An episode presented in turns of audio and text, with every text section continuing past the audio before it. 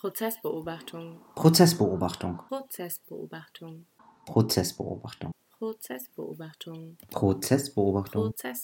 Hallo und herzlich willkommen zu einer neuen Episode von Prozessbeobachtung. Ich bin Arthur Romanowski und bin verbunden mit Laura Schilling und wir sprechen heute über den Lübcke-Prozess. Genau, es ist wie schon in der letzten Folge, Arthur war letzte Woche wieder im Gericht. Ich war nicht im Gericht, aber wir haben uns nach den Prozesstagen ausgetauscht. Arthur hat mir quasi regelmäßig Sprachnachrichten darüber geschrieben, was passiert ist.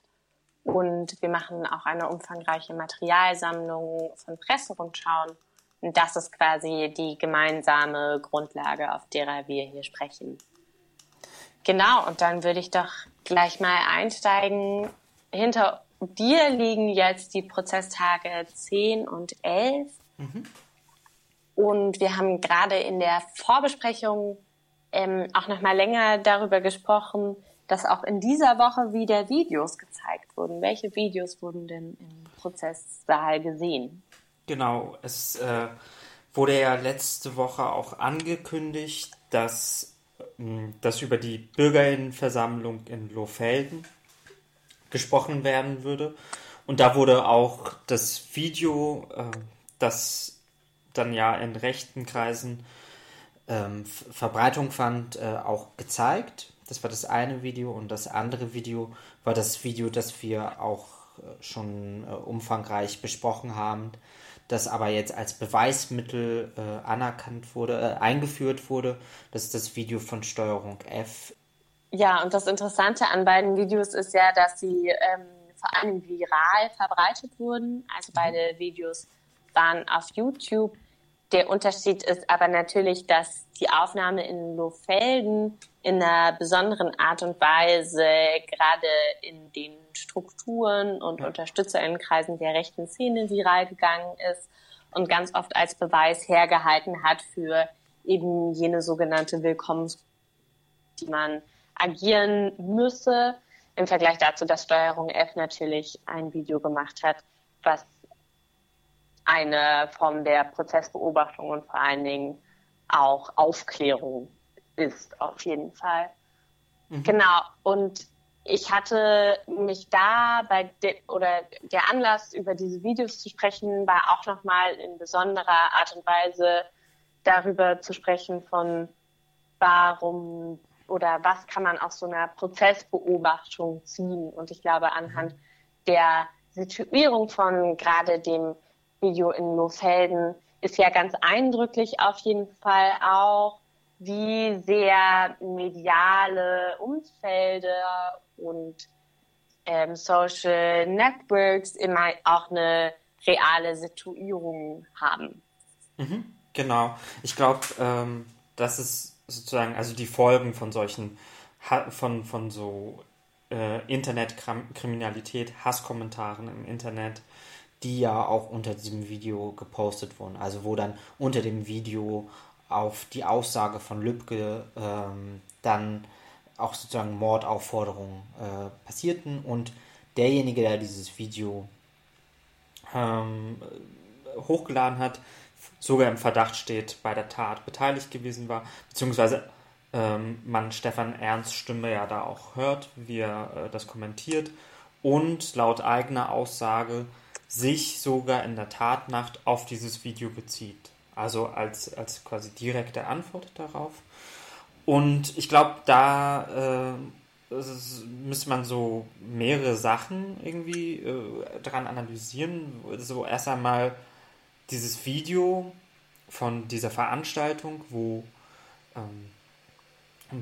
wirklich sehr eine größere Gruppe von Rechtsextremen sich unter das Publikum gemischt hat. Also BeobachterInnen haben gesagt, also zum Beispiel der Fotograf von Lübcke, der da war, hat da beschrieben, dass in der ersten Reihe schon 3-4 Leute saßen, die immer wieder diese Veranstaltung gestört haben. Ja. Und kann man auch sagen, dass sie organisiert zusammen zu dieser Bürgerversammlung hingegangen sind? Ja, also das, ich glaube, das kann man wirklich als so eine neue, also AfD-Strategie oder so eine neue rechte Strategie beschreiben, die sich im Grunde genommen eigentlich an so SA-Taktiken orientiert. Also diese Taktik von gezielten Stürmungen von Veranstaltungen, also gezielten Aktionen, wo sie BürgerInnenversammlungen, da ging es um die Flüchtlingsunterkunft in Lohfelden, gezielt stören, also wo es so Sprechakte gibt, die die einen sagen oder die mit hetzenden Worten sozusagen gegen die Redner stören, und wie das dann sozusagen zu diesem Ausschnitt führte. Also Markus H. hat wohl, also laut Aussage im Gericht, also nach Stefan Ernst, kurz vor dieser Aussage angefangen zu filmen, und dann dauert dieses Video ungefähr, ich glaube, 1 Minute Maximum. Ich habe es jetzt nicht nochmal geguckt. Und dann wird es halt... Das ist tatsächlich nur ein super kurzer Ausschnitt. Ich habe das mal angeschaut, auch in Vorbereitung. Genau, und da wird sozusagen das geteilt, und das verbreitet sich sehr schnell, also es hat sehr viele Views. Ich glaube, es hat insgesamt an die 360.000 Views bekommen, und verbreitet sich erstmal in rechten Netzwerken. Stefan Ernst wurde auch dazu gefragt, wie er es verbreitet hat, wie es andere verbreitet haben. Er bestätigt dann, dass er zu dieser Zeit kein Smartphone besaß, aber seine Tochter oder über das Telefon seiner Tochter das verbreitete, unter anderem mit der Nachricht an seine Mutter, wo er schreibt: Hallo Mama, schau dir an, wie dieser in Anführungszeichen Abschaum sich von uns entfernt hat. Ja, also das ist so die Nachricht von Stefan Ernst und seine Mutter mit diesem Video. Und das Video ist 2015 erschienen und hat dann erlebt große Verbreiterung, und Lübcke gerät sozusagen auf die Liste von mehreren rechten Netzwerken, und dann ist er länger wieder weg, und dann gibt es 2019 einen neuen Schub mit diesem Video. Also nach Chemnitz, was ja Stefan Ernst auch als ein Ereignis beschrieben hat, das für ihn sozusagen maßgebend war, endlich etwas zu tun, nach seiner Aussage, taucht dieses Video auf. Und auch Walter Lübcke hatte das im Umkreis beobachtet, das ist wieder aufgetaucht, aber den Polizeischutz in der Zeit nicht erhöht, weil nach dem Video 2015 gab es sowas wie Polizeischutz. Also da war klar, es ist eine gefährliche Situation, jetzt ist ein Schutz notwendig. Und 2019 ist, glaube ich, auch was Besonderes, weil jemand wie Erika Steinbach, ehemals CDU, jetzt parteilos, beziehungsweise immer noch in der CDU, glaube ich, aber unterstützt die AfD offiziell, ohne in der AfD zu sein, und hat dieses Video geteilt auf Twitter und hat dem natürlich nochmal einen besonderen Schub gegeben. Wenn ich mich richtig entsinne, ist Erika Steinbach, glaube ich, auch im Vorstand von der Erasmus-Stiftung von der AfD auch. Also, genau. Das müsste man nochmal genauer recherchieren. Ja, aber genau, ehemals CDU, ich glaube heute nicht mehr. Ja, ich weiß nie, ob sie offiziell ausgetreten ist. Das weiß oder ich nicht. Ob sie rausgekickt wurde. Ja. Ja, und genau, da sieht man ja, glaube ich, auch das spannende Phänomen daran, weswegen diese Videos wirklich zirkulieren und ja in besonderem Maße auch daran sichtbar wird, dass wir gerade bei dem Fall von Stefan Ernst und Markus H. es total viel mit so tatsächlichen realen Ereignissen, die vor Ort stattfinden, die aber in einer besonderen Art und Weise Wirkmächtigkeit durch ihre Repräsentationen erfahren. Mhm. Sowohl für, zumindest wie Stefan Ernst es teilweise beschrieben hat, ob man dem jetzt komplett Glauben schenkt oder nicht, auch für ihn selber in der Form von Vergewisserung, indem er das selber auch verbreitet, indem er irgendwie öfter sagt, dass er sich das anschaut, wo dann nicht nur selbst erfahrene, in Anführungszeichen, Ereignisse wie die Bürgerversammlung in Lohfelden einen Eindruck haben, sondern dann eben auch andere Videos, die in ähnlicher Art und Weise zirkulieren, Eindruck auf ihn haben. Genau. Also die Silvesternacht in Köln, der Anschlag in Nizza, das waren alles so Momente, wo er besonders auch beschreibt, dass er da beeinflusst ist von Videos und medialen Repräsentationen dieser Ereignisse. Wie so eine Art emotionaler Trigger, den man sich immer wieder anschaut, um sich emotional vorzubereiten oder damit auseinanderzusetzen oder in so einer Schleife von Bildern zu verbleiben, die einen vergewissern, dass man ideologisch richtig steht. So. Und die ja auch vergewissert werden, was wir gerade, wo du ja auch in Vorbereitung oder in unserem vorbereitenden Gespräch meintest, dass es auch jetzt wieder Anzeigen wegen Hate Speech unter dem Video, also in den Kommentaren gab, dass eben genau diese Zirkulierung und auch Aufmerksamkeit und Unterstützung ja total was ist, wo einfach Hasskriminalität ernst genommen werden muss, in dem Sinne, als dass sie immer real situiert ist. Mhm. Ja, überhaupt, dass erst seit kurzem das überhaupt geahndet wird. Also dass Twitter, Facebook, auch YouTube dazu aufgefordert werden, das sichtbar zu machen. Ja, das sichtbar als kriminelle Tätigkeiten zu machen. Also zum Beispiel fanden jetzt auch zwei Prozesse schon statt. Also es sind insgesamt um die 60 Kommentare, die strafrechtlich gerade verfolgt werden können. Und zum Beispiel bei einem 73-Jährigen, der einen Kommentar gelassen hat, da ist jetzt das Urteil so gewesen, dass Spenden an verschiedene Organisationen sozusagen das Urteil war. Also es geht dann um Geldstrafen. Ja. Und das ist erst durch sozusagen so ein Digitalgesetz seit kurzem möglich und das wird gerade aber auch noch verschärft und ist jetzt gerade erst beim Bundesrat. Ja. So, genau. Das so viel vielleicht auch dazu, dass da einfach auch, obwohl schon länger das Internet sozusagen ein Raum ist, wo rechte Netzwerke sehr viel drin arbeiten und mitarbeiten, so auch bei der Bundestagswahl von der AfD 2017, also wo sie zum ersten Mal eingezogen sind, war das ja auch so ein Phänomen, dass das Internet eine große Rolle gespielt hat. Ist es erst jetzt sozusagen strafrechtlich irgendwie möglich, das wirklich zu verfolgen oder beziehungsweise, dass da überhaupt Leute sitzen, die sich damit auseinandersetzen oder die das strafrechtlich mal verfolgen. Ja, genau. Und irgendwie ist ja auch das Interessante, dass Videos auch diesen gesamten Prozess begleiten im Sinne von, dass Videos im Gerichtssaal geschaut werden, auch wenn nicht alle auf YouTube sind oder jetzt teilweise in Ausschnitten auf YouTube gelandet sind. Genau, ist ja ein Moment auch schon, dass total viel es genau um Medien geht.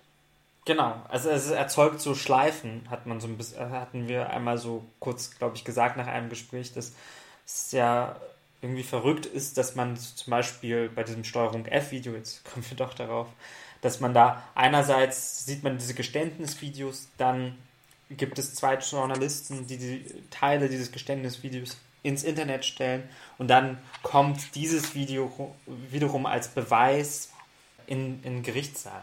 Also das wurde ja diese Woche auch dann gezeigt. So. Ja. Also das erzeugt irgendwie so eine Obsession mit dem Bild und das Gericht hat sich ja irgendwie auch tut sich ja eigentlich sehr schwer mit medialen Bildern. Ja, also das Hauptwerkzeug eines Gerichts ist immer noch sozusagen die Sprache oder das Argument und quasi nicht das mediale Bild, das mich ja auch ganz anders irgendwie affektieren kann. Also ein mediales Bild kann mich ja ganz anders ansprechen als geschriebener Text. So. Ja, auf jeden Fall. Genau, und da auch, oder das fand ich auch ganz spannend im Nachdenken über den Prozess, weil Annette Rammelsberger diese Woche auch nochmal ein Video veröffentlicht hat auf YouTube, also kein gesprochenes Wort, auch wo sie die Bedeutung der beiden Prozesse, die gerade laufen, unterstreicht. Also weil in Magdeburg ja auch der Attentäter von Halle, Stefan B., angeklagt ist und sie in einer gewissen Form irgendwie Abgrenzungen zwischen diesen beiden Fällen, die aber trotzdem total wichtig sind, weil es einfach krasse Terrorattentate von Rechtsextremen im Jahr 2019 waren. Ja.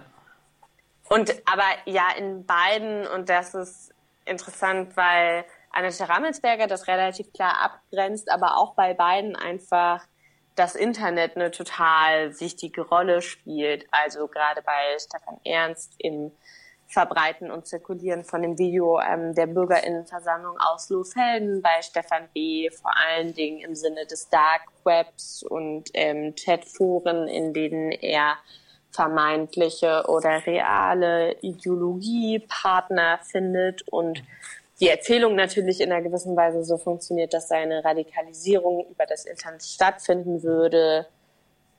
Aber das ja in einer ähnlichen Weise bei Stefan Ernst auf jeden Fall auch stattfindet, aber dass beides auch immer in ihrem konkreten Umfeld stattfindet. Also Stefan Ernst fährt auch auf Demos, bei denen er dann halt mit seinen Leuten rumläuft.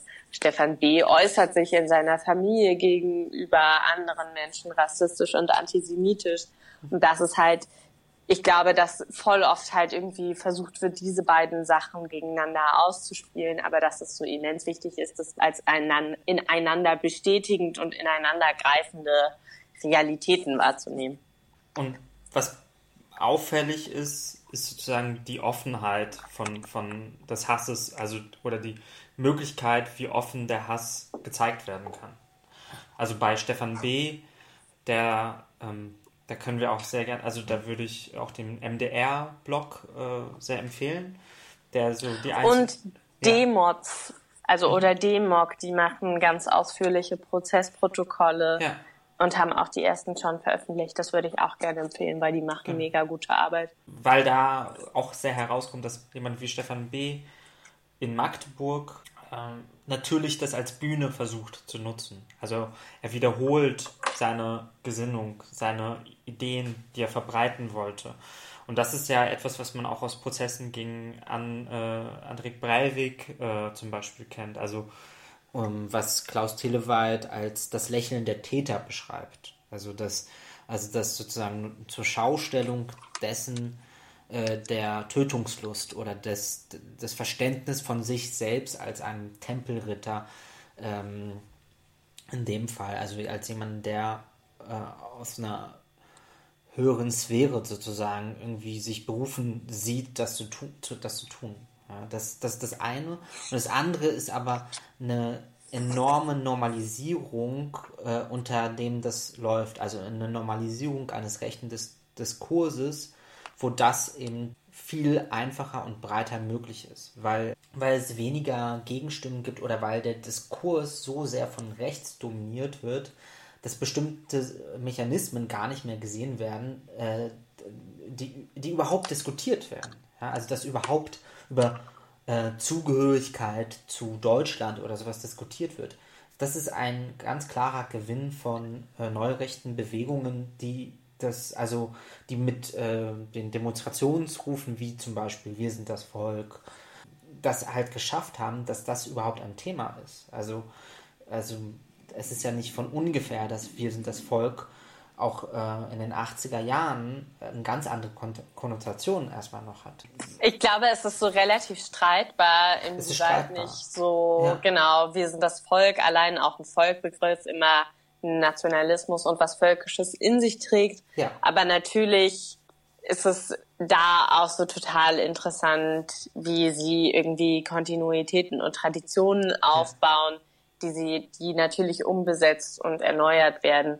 Also genau, Zugehörigkeit ist nett ausgedrückt, so was anderes ist ja auch so dieser komplette Heimatdiskurs und dass Heimat tatsächlich ein Begriff ist, der auch irgendwie von total vielen JournalistInnen, aber auch in der Politik bedient wird, ohne in irgendeiner Form tatsächlich kritisch dem Ganzen, woher plötzlich dieser Heimatdiskurs überhaupt kommt, aufgestellt zu sein. Was ich da, glaube ich, empfehlen kann, ist so ein Buch von Norbert Frey und weiteren Leuten aus Jena, die sozusagen über rechte Bewegungen nach 45 in so einem Deutsch-Deutsch-Verhältnis, also wie sozusagen NS-Aufarbeitung in der DDR funktionierte, wo der Begriff Volk auch nochmal viel öfter auftauchte. So, das ist, glaube ich, der Punkt, warum, also er analysiert dann zum Beispiel auch genau diesen Begriff, der dann wieder auftaucht, und er sagt so,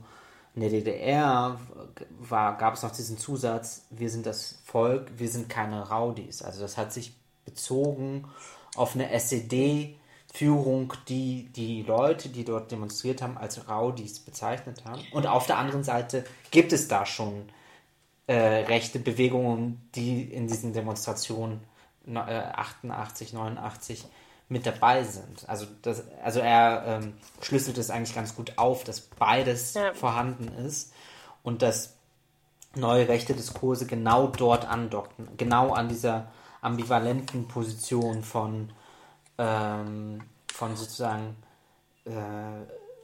BürgerInnen und rechtsradikalen Netzwerken, die dann in einer Melange nicht mehr zu trennen sind. Und das ist dann eine Bewegung einfach. Ja.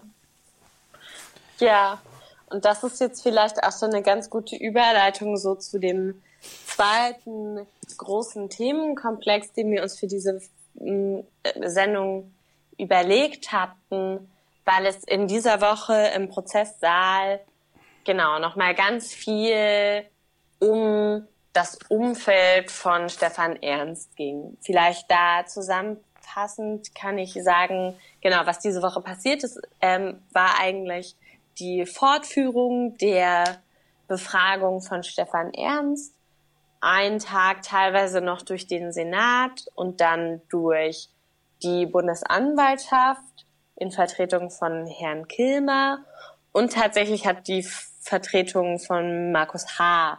auch noch Fragen gestellt. Genau, und was da, Herr Kilmer und auch der Richter haben weiter versucht, auf Widersprüche hinzudeuten, haben zu dieser BürgerInnenversammlung Fragen gestellt zu dem Verhältnis zu Markus H. Dann kam auch Lübcke nochmal, der Sohn, nochmal da, weil sich auch nochmal so der Tatort genauer angeschaut werden sollte und die Lichtverhältnisse. Und dann sollte er nochmal über die Lichtverhältnisse sprechen. Dann sollte Stefan Ernst nochmal sagen, wie er lief.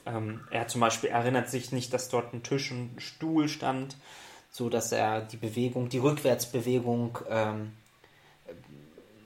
ganz einfach war. Aber wenn dieser Tisch und dieser Stuhl da sein sollten, wäre das viel komplizierter gewesen. Genau. Und ja, vielleicht fängt man mit Markus H. an, als den ersten sozusagen, der ja auch angeklagt ist dafür, zumindest zur psychischen Beihilfe. Ja, bei Markus H. ist, zum Beispiel in dem Prozess war jetzt das große Thema sein Verhältnis zum Nationalsozialismus, zum Holocaust und diese Geschichte. Vielleicht mit der Erklärung nochmal, dass Stefan Ernst wurde befragt über Markus H. im Sinne von, wie das Verhältnis von Markus H.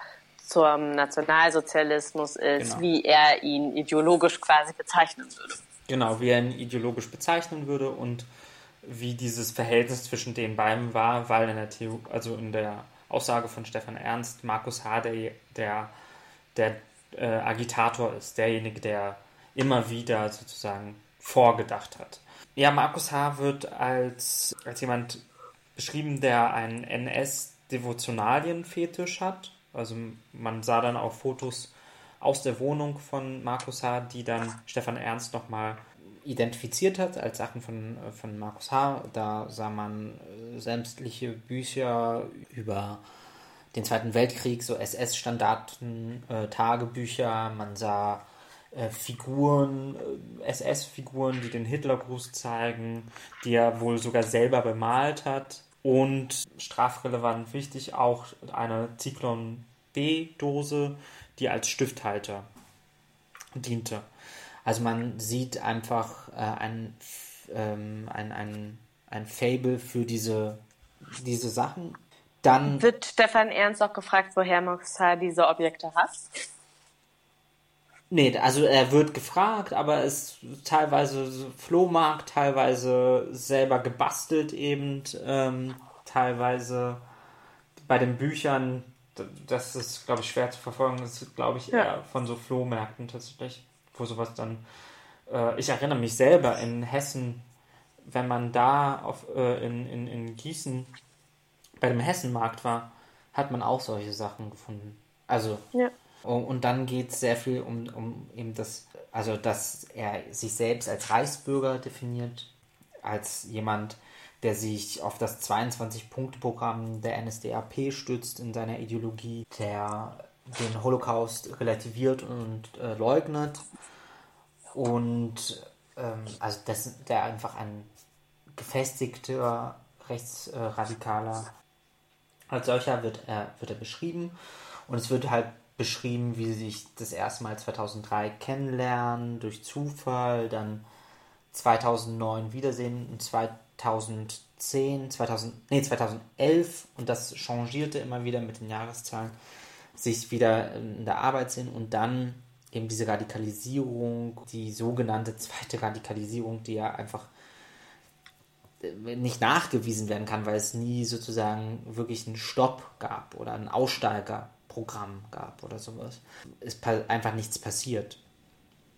Und dann wird halt sehr viel darüber beschrieben, wie sie halt sich in diesen Schützenverein treffen, wie sie beide zu Stammtischen der AfD gehen, abwechselnd, also teilweise zusammen, teilweise Markus H. alleine, teilweise Stefan Ernst, aber schon aktiv daran teilnehmen und dass jemand wie Markus H. dann auch immer wieder zu diesen Demonstrationen geht, also diese Bilder, findet man auch leicht im Internet, in Chemnitz, in Kassel. Dann ist natürlich entscheidend der Kontakt mit Alexander S. So ein Punkt, der immer wieder dann doch auftaucht hier. Und dann an welchen Stellen taucht die Person auf? Oder was kannst du da aus, wie der im Gericht thematisiert wurde, noch vielleicht erläuternd sagen? Also im Gericht tauchte er ja einmal schon letzte Woche auf, wo dann kurz in der Luft stand, ob er sozusagen ihn schwer beschuldigt. Dazu beziehungsweise einmal noch davor, ich erinnere mich nämlich, dass der Name von Alex S. auch schon in dem zweiten Geständnisvideo und der Vernehmung dazu gefallen ist. Da wurde ihm damals ein Foto vorgelegt und er sollte den identifizieren und sagen, ob er den kennt oder nicht. Genau, und hier war das im Zusammenhang mit den Threema-Nachrichten. Also also man weiß, dass es Telefonate gab am Tattag zwischen Alexander S. Und Markus H. Es gab Kontakt, es sind Chats gelöscht worden zwischen Stefan Ernst und Alexander S. Alexander S. ist auch bestätigt, teilweise mit Markus H. in diesen Schützenvereinen gewesen, also hat auch an Schießübungen mit teilgenommen und die waren auch teilweise gemeinsam auf Demonstrationen, teilweise nicht gemeinsam. Und das Wichtige daran ist, glaube ich, zu sehen, dass in der Diskussion und auch die CDU in Hessen ja auch sehr darauf bedacht ist, diese Einzeltäterthese aufrechtzuerhalten und dass natürlich, wenn Alexander S. als Mittäter auftauchen würde sich ab Person 3 gilt es als terroristische Vereinigung. Und das ist natürlich was ganz anderes gesellschaftlich gesehen. So, und ja, also Stefan Ernst sagt dazu aus, hat sich nochmal bestätigend dazu geäußert, dass er den Alexander S. durch Markus H. kennengelernt haben, dass sie sich in getroffen haben, dass sie aber nicht wirklich viel miteinander zu reden hatten, dass Alexander S. ein sehr stiller Typ gewesen war, dass sie zwar auf Demos waren, aber dass es eher ein Freund von Markus H. war und sie nicht wirklich viel miteinander zu tun hatten. Und das einzige Mal war, dass er etwas für ihn, für sein Studium in Gießen etwas fräsen sollte. Ja. Und dass es darum in diesem Chat ging. Aber das war schon in der letzten Woche. Ja, es wurde nochmal wiederholt. Es wurde nochmal nachgefragt, weil dann Clemens nochmal eine Aussage von Alexander S. aus den Vernehmungen ihm vorgehalten hat, wo der gesagt hat, dass er auch mit in Chemnitz war. Und Stefan Ernst behauptet, dass er in Chemnitz nicht mit dabei war, aber in Kassel und Erfurt.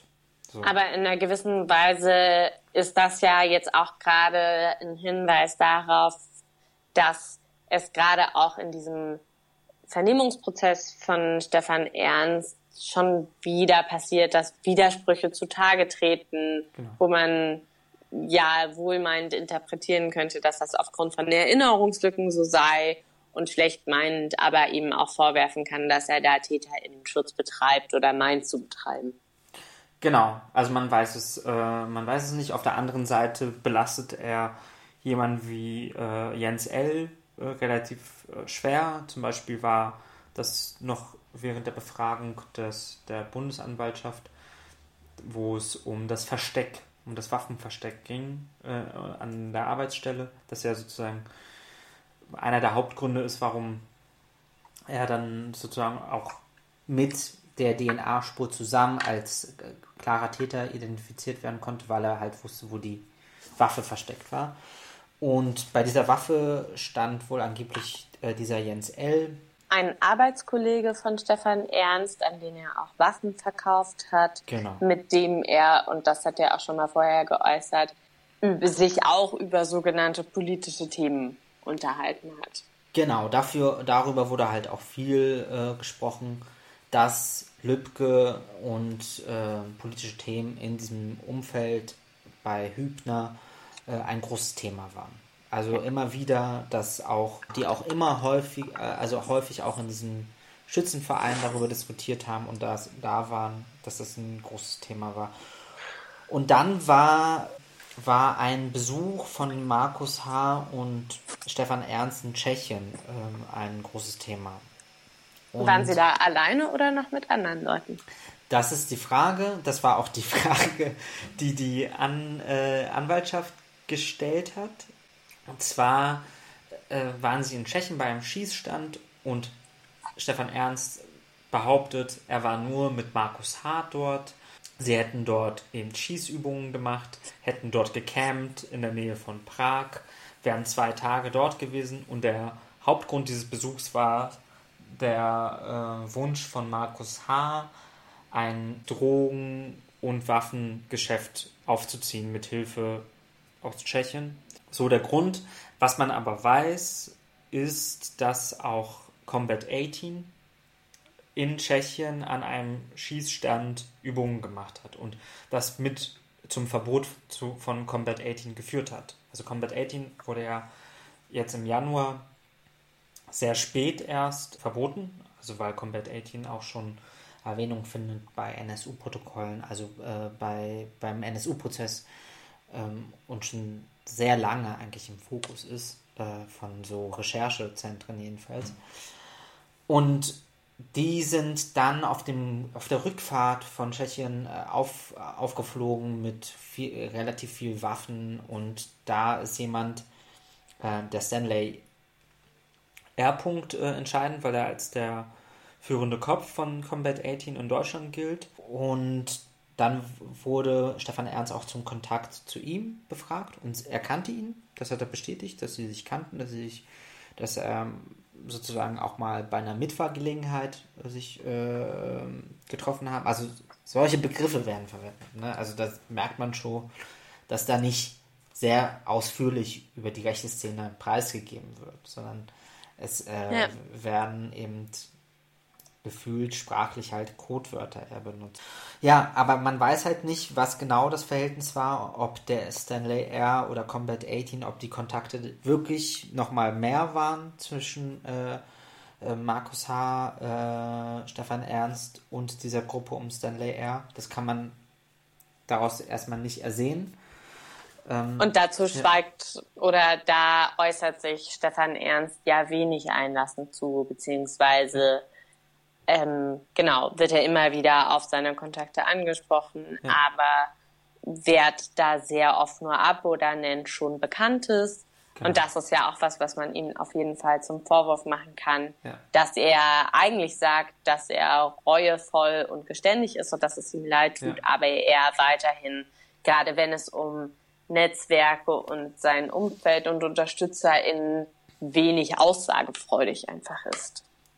Das wird durchaus relevant sein bei der Strafbemessung und ich glaube auch bei der Glaubwürdigkeit von diesem Antrag dieses Ausstiegs aus der rechten Szene. Also wir erinnern uns an letzte Woche, da haben wir davon berichtet, dass Stefan Ernst in seiner Erklärung bekannt gemacht hat, dass er aussteigen möchte, also dass er sich einem Aussteigerprogramm eben anschließen möchte. Und diese Woche war am Anfang der Prozesswoche, hat Herr Sagebiel bestätigt, dass der Icarus e.V.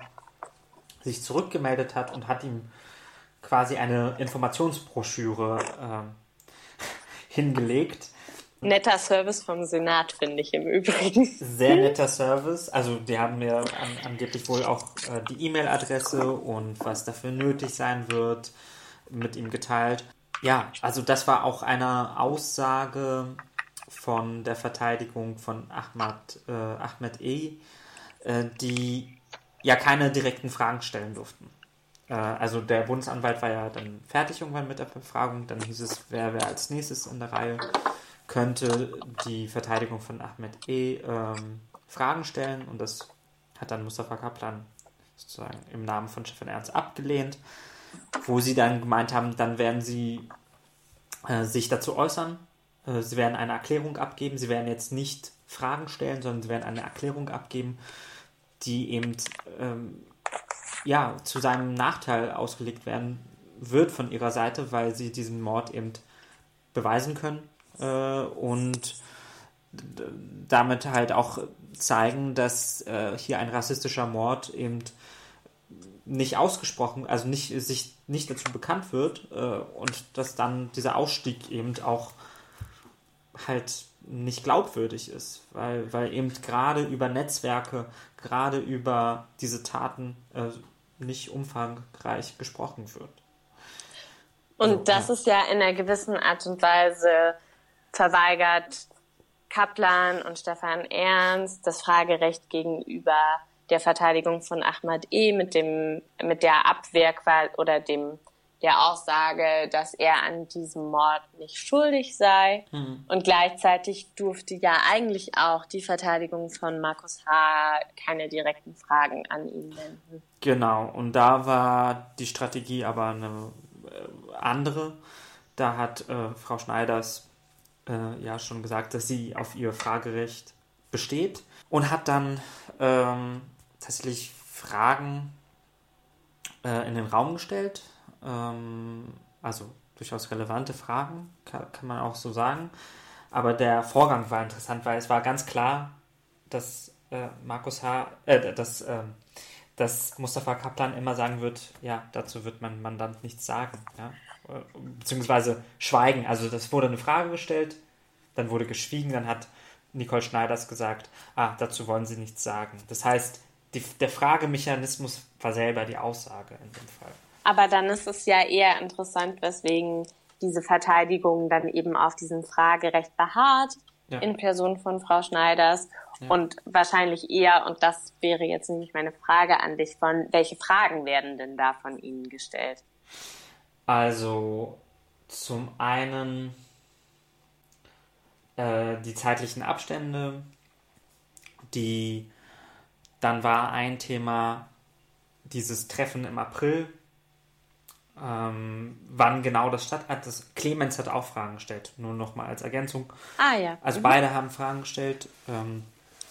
Und Clemens hat zum Beispiel diese eine Frage gestellt.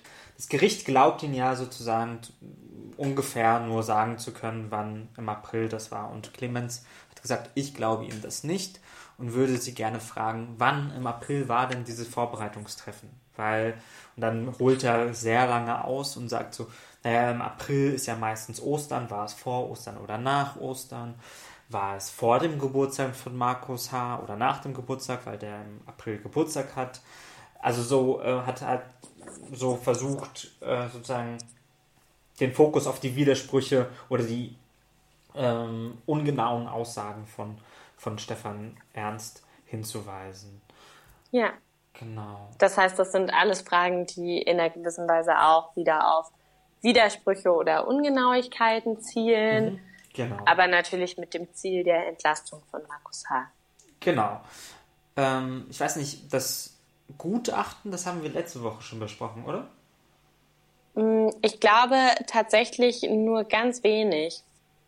Also wir können gerne nochmal, gib gerne nochmal eine Zusammenfassung, worum es da ging. Genau, weil das ist natürlich der Punkt, der nochmal ganz interessant war, dass Stefan Ernst in der Vernehmung am Montag nochmal auf dieses Verhältnis zwischen sich und seinen Anwälten einging. Also Waldschmidt und Hannig.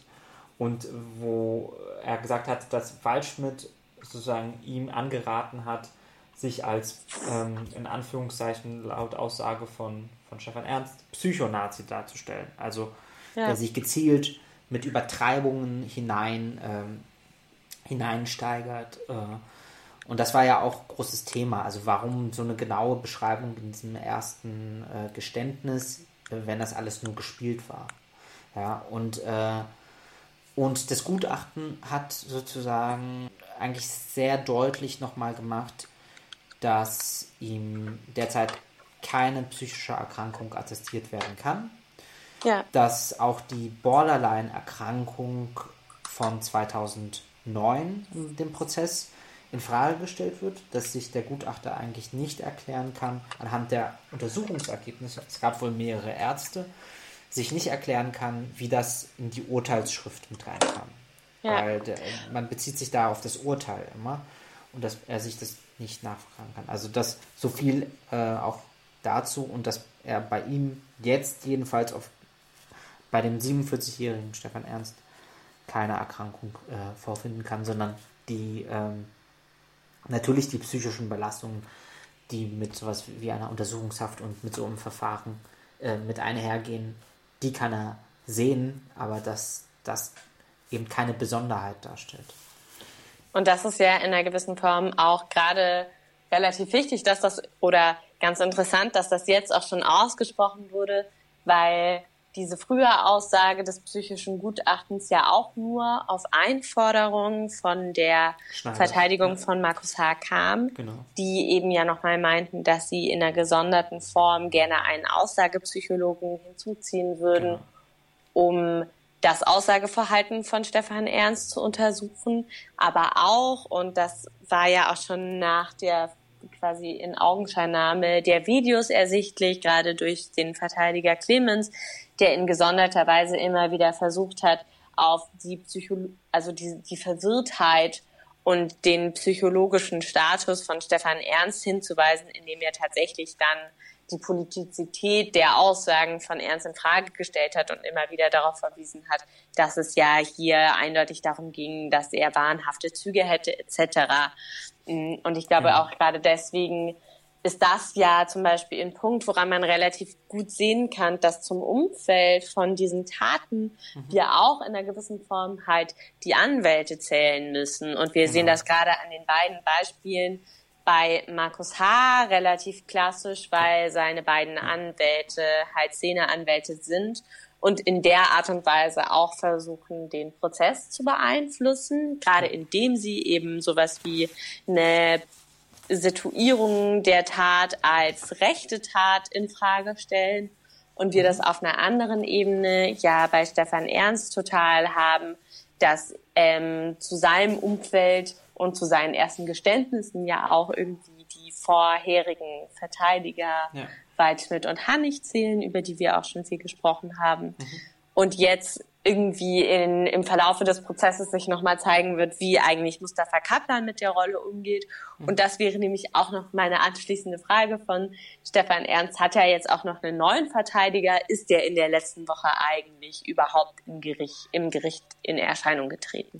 Ja, der war da. Der hat am Ende auch noch einige Fragen gestellt. Ich meine, das Bild, das Mustafa Kaplan und Raudis versuchen zu geben, sind sozusagen jetzt, wo Hannig weg ist, sind sozusagen seriöse, neutrale Anwälte da. Das wird sich sehen lassen. Das kann man jetzt noch nicht abschließend beantworten. Was aber klar ist, weil es auch ein Thema war, diese Anwälte, also auch am allerersten Tag waren ja die Anwältinnen schon ein Thema, weil Nicole Schneiders ja in einem anderen Prozess Dirk Waldschmidt vertrat und daher Mustafa Kaplan ja diesen Antrag auf die Abberufung von Nicole Schneiders gesetzt hat. Und Stefan Ernst wurde diese Woche gezielt auf Waldschmidt und Hannig befragt. Also auch zum Beispiel, was so gesprochen wurde. Also was war denn die Strategie das muss ja besprochen worden sein. Und wie fand dieses Anbahnungstreffen an, weil es noch einen anderen Anwalt gab bei der Festnahme. Also weil nach der Festnahme, das muss relativ schnell geschehen, muss der Festgenommene ja einem Haftrichter vorgeführt werden. Und da war sozusagen der Pflichtverteidiger Waldschmidt noch nicht da, der kam dann erst später hinzu und soll Sätze zu ihm gesagt haben, wie man verrät keine Kameraden. Also das ist so der Hauptpunkt, dass Waldschmidt sowas zu ihm gesagt hat und natürlich wiederum diese Versprechungen der von ihm niemals so benannten, aber die Vermutung liegt nahe, sogenannten Gefangenenhilfe, also diese Hilfe für rechtsextreme Gefängnisinsassen, die sozusagen deren Familien dann von dieser Gefangenenhilfe unterstützt werden.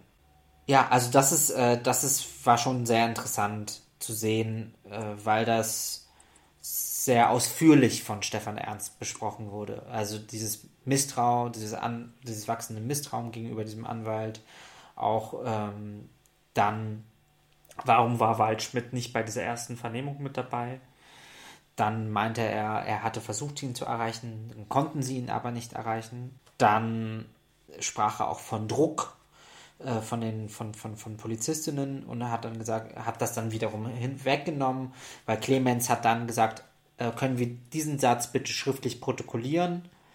Dann wurde unterbrochen, weil das schriftlich gestellt werden musste. Dann wurde dieser Antrag abgelehnt, weil eben nicht schriftlich protokolliert werden musste. Und dann das war ein interessanter Moment auf jeden Fall im Aussageverhalten von Stefan Ernst, weil er dann als erstes das erste Mal gesagt hat, ja, ich habe mich einerseits von den Beamten unterdrückt gefühlt in gewisser Weise, im Sinne von, können wir die Aussage auch ohne Anwälte machen. Und mir wäre es lieber gewesen mit Anwälten.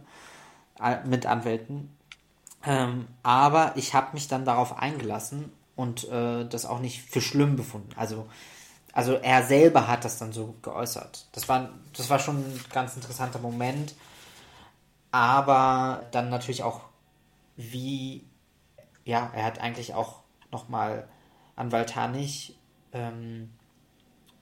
schwer belastet, weil er ihm sozusagen gesagt hat, dass die Idee der Falschaussage, das hat er bestätigt auf Nachfragen einfach nochmal, dass er sich diese Version ausgedacht hat, dass Markus H. geschossen habe und nicht er. Ja. Und das war sehr interessant und das ist, glaube ich, ein wichtiges Thema, dass in diesem Netzwerk reden wir ja immer über Arbeitskolleginnen, über die sozusagen vor der Tat sind. Aber eigentlich müsste man auch mal natürlich den Fokus auf Leute wie Clemens, der laut Recherchen teilweise Vize bei den Republikanern in den 90ern war. Das ist, glaube ich, noch nicht ganz bestätigt.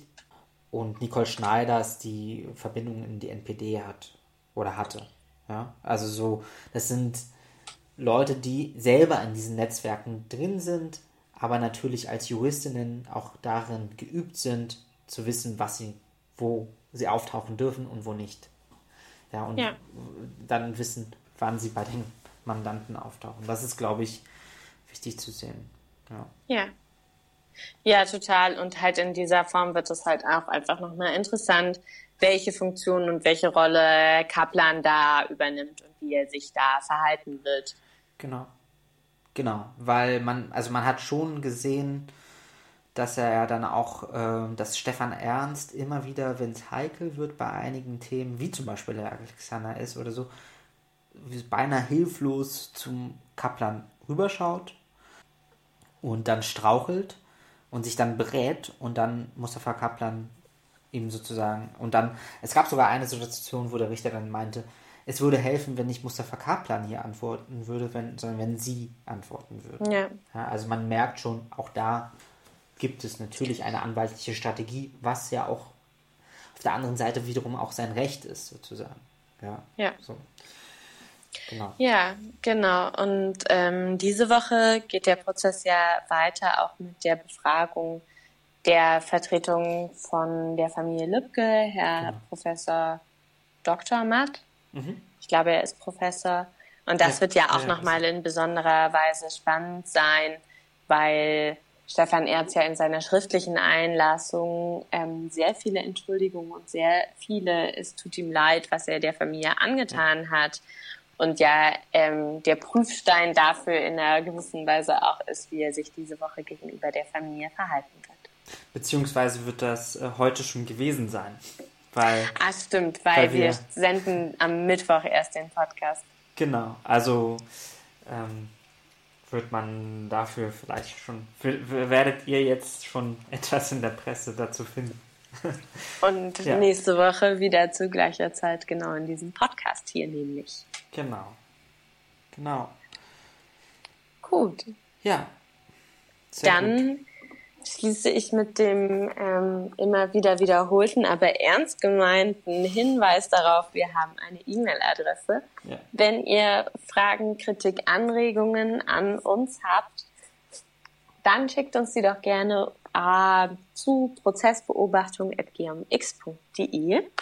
Ja, ich glaube, vielleicht Soweit erstmal, und wir machen sozusagen weiter mit unserer Materialsammlung auch noch. Genau. Ja. Super. Dann tschüss.